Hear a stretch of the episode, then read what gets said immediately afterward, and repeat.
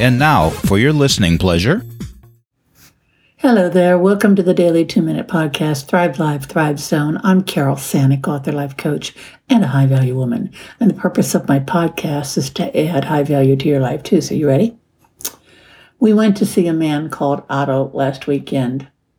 And I'm not going to spoil it here for anyone, but I will say it is tough to watch if you're grieving.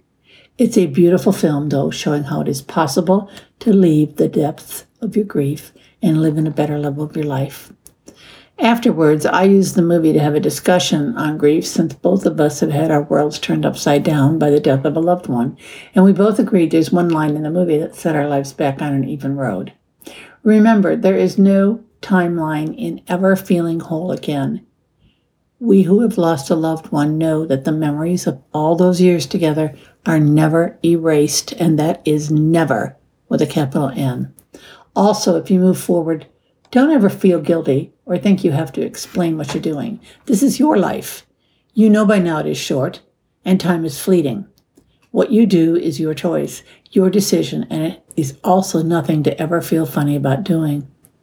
I talk to people all the time about grieving many things, but mostly, of course, about the deep emotional tsunami of not only losing a person they love, but also losing half of themselves in many cases.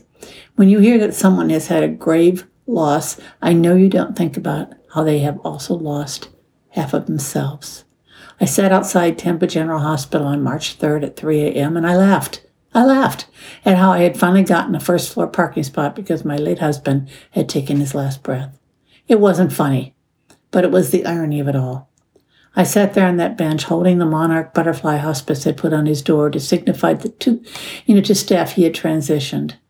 That butterfly is attached to a memory corner in my office, and I see it every day.